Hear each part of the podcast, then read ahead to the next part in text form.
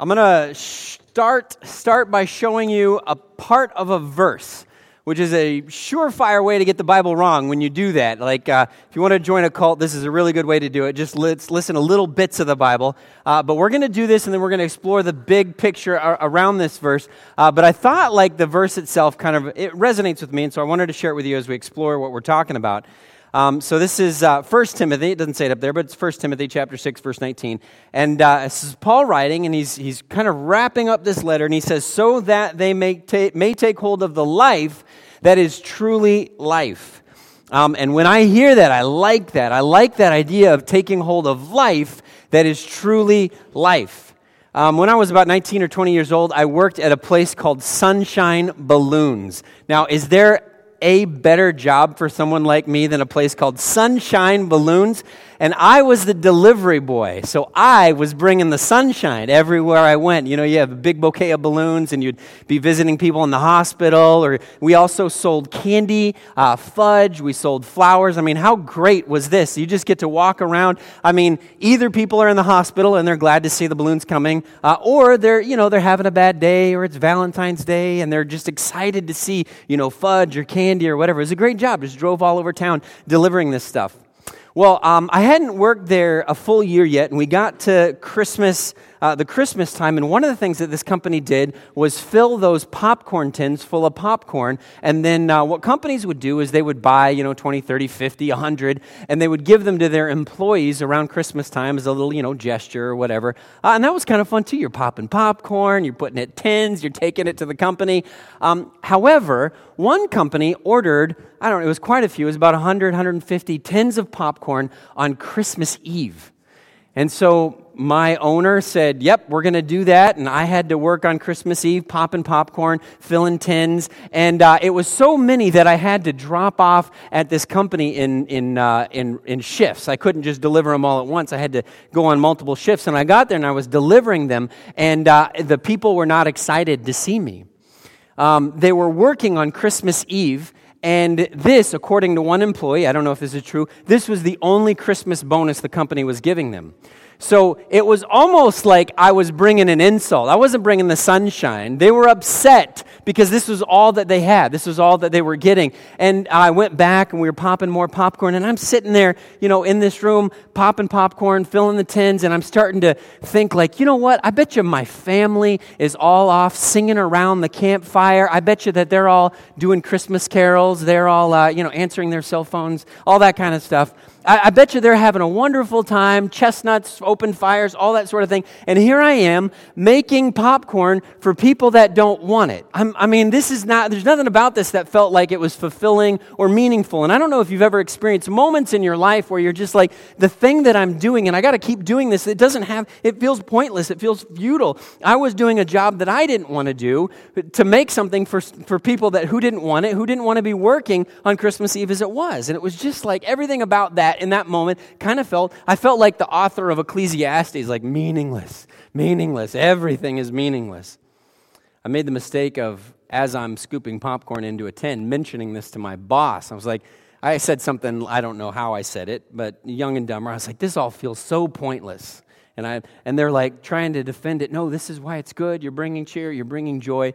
Um, I got let go not too long after that, and I'm sure that there was some sort of connection but it was it felt like to, to, it felt like you were spinning your wheels essentially. It felt like you were doing something that didn't really have a point and it was like why am i wasting my time? There are more meaningful purposeful things to do out there. And, and i'm guessing that some of us have felt that way at times where we're doing something we're engaged in a job we're engaged in some activity and we're like i just feel like i'm spinning my wheels because there are more meaningful things out there. And we don't always know what those more meaningful things are but there are things that like we think would give us life and purpose. We see people on Instagram and they look like they're having life and purpose, and we're just like clocking in and clocking out. I don't even like my job. I don't even like doing this. I, don't, I, I just don't feel good about it. It feels pointless. It feels meaningless. It feels like you're living life that isn't truly life.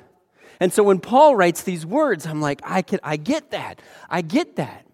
Because he's telling us, and it's kind of scary to think that there's a way to live life that isn't truly life. I don't want to waste my time. I don't want to waste my energy. I don't want to waste my resources doing something that isn't fully engaged in living.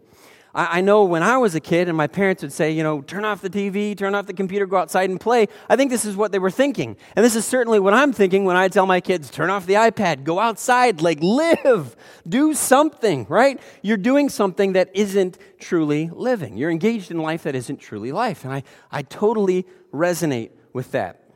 I think this question of what is truly life is kind of a common question. If you've ever been in a more philosophical moment, you've just kind of been contemplating, you know, what you're doing and life around you. I think this is something that maybe you've thought about. Maybe you've laid uh, awake at night wondering why your life didn't feel meaningful, wondering if, if you could do something, why, why your life hasn't turned out the way it looks like other people's lives have on social media. Maybe you purchased a self-help book to figure out, like, how do I truly live? A little interesting tidbit this book up on the screen was actually written by my wife's great grandmother. It's a book called Wake Up and Live. And in 1936, she wrote this book, and it sold over 2 million copies because there's lots of people in the world who want to figure out, like, I feel like I'm making my way through life and I'm just a zombie. I need to wake up and live little side note this was turned into a musical in uh, 1937 so if you ever want to you know go watch my wife's great grandmother's self help book turned into musical. There's a lot more tap dancing than you would guess for a self help book, but you can, uh, you can find that. It's on YouTube, all kinds of fun stuff like that. But I think questions about life have occupied minds for a long time, at least since 1936. But even before, even the author of Ecclesiastes that I referenced earlier, even in the Bible, you see people, you see, you even see Jesus, you even see Paul talking about like, wake up, oh sleeper. Like you are doing something that isn't truly living. Now, if that question has ever resonated with you, then that's what this series is about. Is like, how do we engage in life that is truly life? How do we find the purpose and the meaning and the enjoyment that we're hoping to find out of life? Because it's terrifying to think that the implication is, is that you can miss out on life. Like you can miss it, it can pass you by. To miss out on something that's so precious and so important, and we can work and we can earn and we can strive all in the wrong direction.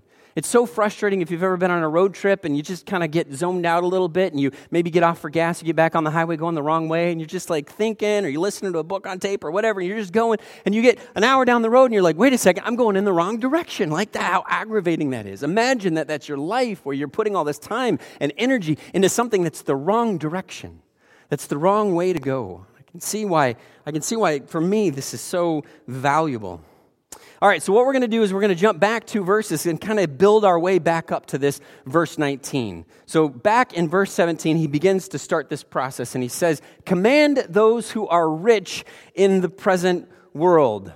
I know we're thinking we're not rich, right? We live, you know, it's not like we have a ton extra in our paycheck at the end of the month. It's not, you know, we shop clear the clearance section at Target. We're not rich. Rich people, this is rich people. This is Scrooge McDuck diving into a pile of gold coins. This is rich. When I was a kid, there was a comic book, and it was about a rich kid, and he had all the riches that he could want, and his name was Richie Rich. I mean, super creative writing, like very, very deeply thought out. But it's, you know, that's rich. People who can, you know, fly places in helicopters and people who have rooms full of gold coins. That's rich. Not us. I mean, we'll get the generic brand at Target. You know, we'll sometimes shop at thrift stores. We won't pass up a, a good deal at a garage sale. We're not rich like that. Now, I know you've heard all the things like, oh, compared to most of the world, we are rich, and that's true. But we don't feel rich, is maybe what we should say.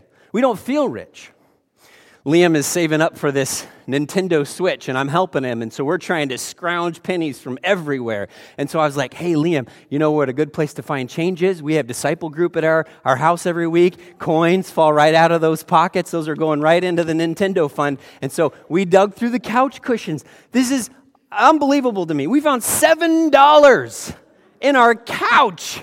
So I was doing a little research on the internet. That is, in some countries, that is more than a week's pay, and it's in our couch. It's in our couch. There was a $5 bill that really upped the whole thing. Like, I don't know who showed up with a $5 bill and left without it, but you're out of luck. That's going in the Nintendo fund now. But we, I know we don't think ourselves as rich. We don't have the newest and best. We, we buy off brand. And, it, it, and, and it's probably important for us to understand that the word rich just, it isn't just about money, because that's what we think. It's about like a bank account number. It's not about money. The word rich actually literally means muchness. It's a very good word. Muchness. Do you have muchness? Well, yeah, I do have muchness. And it refers to, it refers to things like food. Do you have muchness in your food? Well, mm, I got some muchness, yeah. I could use, you know, lose 10 to 15 pounds of muchness. Yeah, that's true. How about in your garage? Well, that's true. I can't fit the cars in there. I got a little bit of muchness, a bunch of stuff that I need to take to the thrift store. But it's riches. It's what we, we have riches. We have more than we need for most of us. Well, maybe that doesn't resonate with you, or maybe you feel like you don't. How about clothes, right? Walk into your closet. Well, there's muchness there. Command those who have muchness in the world. That's us, folks. Whether we want to admit it or not, and I know some of you are like, well, yeah, sure, compared to other countries, we're relatively rich, right? But you know, in those other, countries, well, they don't have to pay, you know, $3 for a gallon of milk. Yeah, they do, actually. You are doing pretty good you're doing pretty good. And maybe you don't feel rich because you're living close to the edge financially, and I get that. And maybe you don't feel rich because you can see on social media what other people have, but relative to most people, we're doing pretty good. So when Paul writes these words, we should sit up in our chairs and listen because guess who he's talking to? He's talking to us, and he's going to talk about how to take hold of life that is truly life for people like us, people who have much, people who have been blessed with a lot. And I know we don't, maybe don't pursue riches. None of you are saving up for a Maserati. None of you are like, you know, you're, you're not fly. I saw somebody who, who took his, his date, said she wanted to go out for pizza, so he took her on an airplane to Italy for pizza. We're not doing, we don't do that sort of thing, but compared to most people, we're doing pretty good we don't pursue riches, but I want you to think about maybe we may not be, and some of you are thinking, well, yeah, people who are consumed with riches, if you're, if you're just focused on wealth as an end to itself, maybe that's who he's talking to. But I think that we may not be focused on like a bank account number, we may not be focused on, uh, you know, how, how much, the nice stuff that we have in our house, but maybe we're focused on what we believe wealth will give us access to. We may not be thinking of riches as an end to themselves, but we're thinking of riches as what they will give us access to. If I had more money, then I would travel, and that would give my life meaning and purpose. If I had more money, then, uh, you know, my marriage would be better because we wouldn't argue about money all the time. And then that would give my life meaning and purpose. If I had money, then I would be able to save up for my kids' college fund and they would go off to be a world famous doctor. And then that would give my life purpose and meaning. And what we're saying is that riches give us access, access to meaning and purpose. And Paul's about to dismantle that idea that riches, wealth, muchness has nothing to do with that. It's nothing to do with life in that way. So it's not necessarily the pursuit of money itself, it's what wealth would bring. We're not diving into pools of gold coins, but I think we can be preoccupied with viewing wealth as a means to purpose and fulfillment and happiness. Jim Carrey, very famous theologian, you may recognize his works such as Ace Ventura. He wrote, uh, he wrote something that I thought was pretty profound. He said, I think everybody should get rich and famous. Everybody should get rich and famous and do everything they ever dreamed of so that they could see that it's not the answer. Because for those of us who don't have that, we think like, well, it's uh, if I had it, then I would be able to tell it. He's saying, you know, you can have it, I've had it, and it's just not the answer. It's not the solution. It doesn't give us access to what we want. So, this is what he says. He goes, Command those who are rich in this present world not to be arrogant or put their hope in wealth. So, not to transport that which should be placed in a relationship with God into this wealth. Well, hey, at least I got some saved up for a rainy day. That's not, this is what he's talking about. Don't put your hope in wealth. And he says, he says the reason you're not supposed to put your hope in wealth is because it's so uncertain. This wealth is so uncertain. How many people back in 1997 said, I'm going to spend this money on beanie babies because the value will only go up? Right? I mean, there's people with garage full of garages full of beanie babies and they just can't they can't uh, they can't get rid of them. And I, I, think that we have to understand that whether we think of this in these terms as not, the muchness, riches, wealth have a gravitational pull for us. They're just this gravitational pull that we're drawn to those things or those things that we think that we can get through those things. So I don't know how many of you are like this. Uh, I don't want to point any fingers, um, but I'm this way, where every time you already have this thing, but every time you go to the store, you go to that section anyway, you already have a perfectly good one, or many. But you go to that section anyway. And my wife would tell you that for some reason I like coats. And even though I've got a nice warm coat, I'm always going, oh, hey, coats are on clearance. I better look just in case. You know, we live in Minnesota. Coats are very important. What This one has like silver lining inside. That'll keep you warm, like those blankets in an emergency. I probably should get a coat like that because what if I go out and it's 9 degrees in the morning, but then it's 25 degrees in the afternoon? I need a coat that can handle all this kind of. No, it's just ridiculous. I have a coat, right? How many of you, for you, that's shoes, right? Guys, too. Like, it's not gender thing. Sometimes guys will be like, every time there's a new shoe, new Jordans, new what, uh, new shoes, like that's it. My, my sister's this way with backpacks. How many backpacks can you need? You have one back. You only need one backpack, right? No.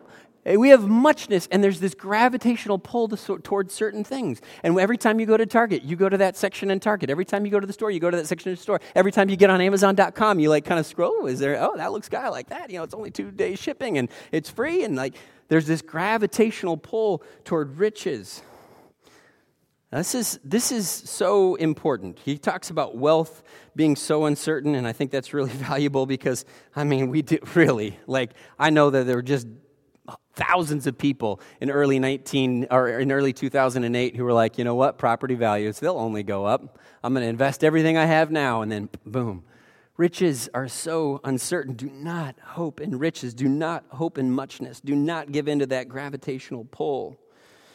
He says in verse 17, 1 Timothy chapter 6, verse 17, command those who are rich in this present world not to be arrogant nor put their hope in wealth, which is so uncertain, but to put their hope in God. Listen to this, who richly provides us with everything for our enjoyment. Oh, this is going to be interesting to talk about. I want you to hear what Paul has to say for us here. This is going to be valuable. What he's helping us try to do is understand that there's a shift in focus that needs to play, take place here. Go one more slide. I want you to show what he does. There's an interesting wordplay in the original language, but he says, Command those who are rich, one word, in this present world not to be arrogant nor to put their home in riches. Same variation of the same word, which is so important, uh, uh uncertain rather, but to put their hope in God who richly, a variation of the same word. He's trying to help us understand that that sense of fulfillment or purpose that we think we can get through muchness isn't found in muchness. It's uncertain, but it is found in God. God will provide those things that you need for, for purpose and fulfillment in life. God will provide that.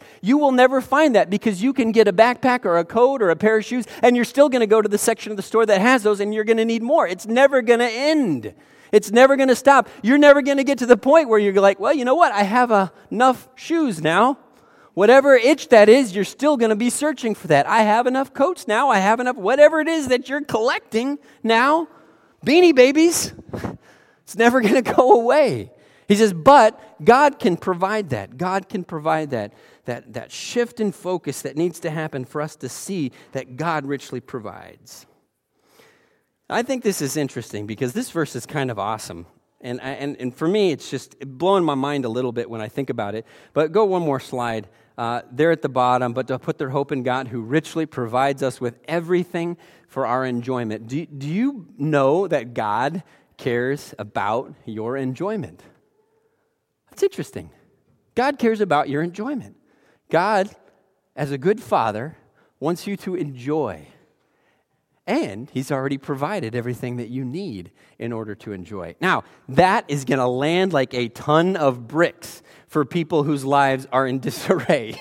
That is not going to sound right at all. You're like, wait a second. You're saying God has already given me everything I need to be happy. Then why am I so miserable? Why is my life all out of kilter here? What's going on? If this is all God's fault, is that what you're saying? No, no. Don't misunderstand me. Don't misunderstand me. But this is important for us to hear. What we need to know, and I think there's a couple conclusions that we could draw from this idea, is that what, what he's asking for uh, from us here is extreme trust. But it's important to note what he is not saying. This is really valuable because sometimes Christians get this confused. Christians have this thought process that says something along the lines of God wants me to be happy, therefore I should do what makes me happy. And then they do what makes them happy, thinking it'll make them happy, and they find themselves just devastated and their life in total disarray. Because that's not what God is saying. God is not saying, follow your heart and do what makes you happy. God is saying, I know what will provide enjoyment and fulfillment and purpose in your life. He's saying, listen to me, not your heart. But that relationship, that thing, that job, that promotion, God's saying that's not where it is. He's not saying, do what makes you happy. Boy, this is one of the biggest lies of the modern era. Do what makes you happy. Do you know how many families are just messed up because one member of a family or another is pursuing, do what makes you happy? God's not saying, do what makes you happy. God is saying, trust me for your enjoyment. Trust me, follow me for your enjoyment in life. And it takes extreme, deep trust and think about this. You have to, in order to follow God, you have to pass up what you think will make you happy in order to pursue what God says will bring you enjoyment. That is tough. Here you are, and you have a choice. Two roads diverge before you. And this thing that you've wanted desperately all your life, and God says, No, no, no, it's not that way. It's down this path. Are you sure, God, if I just go this way a little bit, if I just do this thing a little bit. And God said, I'm telling you, enjoyment is not down that path. This is the way to enjoyment. I created you. I created the world. I created your psychology. I created the way you think. I guarantee you, this is the way to enjoyment. Hmm, that takes extreme, deep trust. He's not saying just do what makes you happy, but listen. This is, I think, this is even tougher for us to hear. He's all he's saying. If God isn't providing it, then we don't need it for our enjoyment. If God isn't providing it, then we don't need it for our enjoyment. Boy, I, I think that we're going to hear that and we're going to be like, mm, I don't know about that. I don't know about that. But the, Paul said that God richly provides, He richly provides everything you need for your enjoyment. I think maybe our struggle is, is not necessarily uh, a more problem or a riches problem, it's a contentment struggle that we're having. So, in reality, when we talk about this idea, this series is called The Secret to Life. When we talk about this idea, it's not really a secret at all. The, the question is just, it's so simple. It's so simple, and it's just this Do we really trust God for our purpose and our meaning and our fulfillment in life? Do we really trust God for that? That's the question we're asking ourselves. Do we trust God that what He says down this path is, is fulfillment? Down this path is purpose. Down this path is meaning. It looks like it's that way, and all the self help books are telling you it's that way, and all the other people are running down that path, but it's not. It's this way. Do we really, truly trust God to give us life that is truly life? And that means passing up on those things we think will make us happy over the next couple weeks in this series, we're going we're gonna d- dive into the third marker of our relationship with God uh, here up here, and it's the idea that disciples don't attend, they engage. And what we're going to learn from what Paul says in the next few verses is that's where fulfillment comes from. It comes from us making a choice to serve, love, and engage with one another. And it's not really a secret. The problem is, is just nobody's buying into that idea. We think that that purpose and meaning and, and life will come from achievement and, and, and the things that I can gain and the things that I can pull in. And Jesus has said consistently, God has said consistently, it's it, purpose and meaning in life comes from what you give out. And he's going to reiterate that in this, in this passage in the next few verses. So, uh, so plan on being here over the next couple weeks. Disciples don't just attend, they engage. It's pretty counterintuitive to our life, but I think that we will find at the end of that road is purpose and meaning and fulfillment, despite some of the jobs we might be doing. We will find greater purpose and meaning in the same job you're doing, in the same situation, because we've changed our perspective and we understand that it is God who richly provides. Let's uh, say a word of prayer and then we'll be dismissed. Father in heaven, Lord, we're grateful to be able to gather uh, here, Lord. And I know that as we just go about our, our week, we're going to be thinking about those things that will bring value and enjoyment and purpose and meaning. And we're, we're going to be tempted to go along with our culture. Uh, we're going to be tempted to go along with the things that people around us are telling us uh, will provide that. We're going to be tempted to get jealous because somebody else looks life looks better on social media than ours. But I just pray that you would help us understand that it requires deep trust, but it is worth it to pursue a life fully, deeply uh, engaged in following you. God, we thank you so much for, uh, for giving us that truth, as difficult as it is to, to understand and pursue sometimes. We thank you for that, that we don't have to, we don't have to learn these things the hard way. Uh, God, we pray that this week we'll be fully engaged in following you. It's in Jesus' name we pray. Amen. You are dismissed.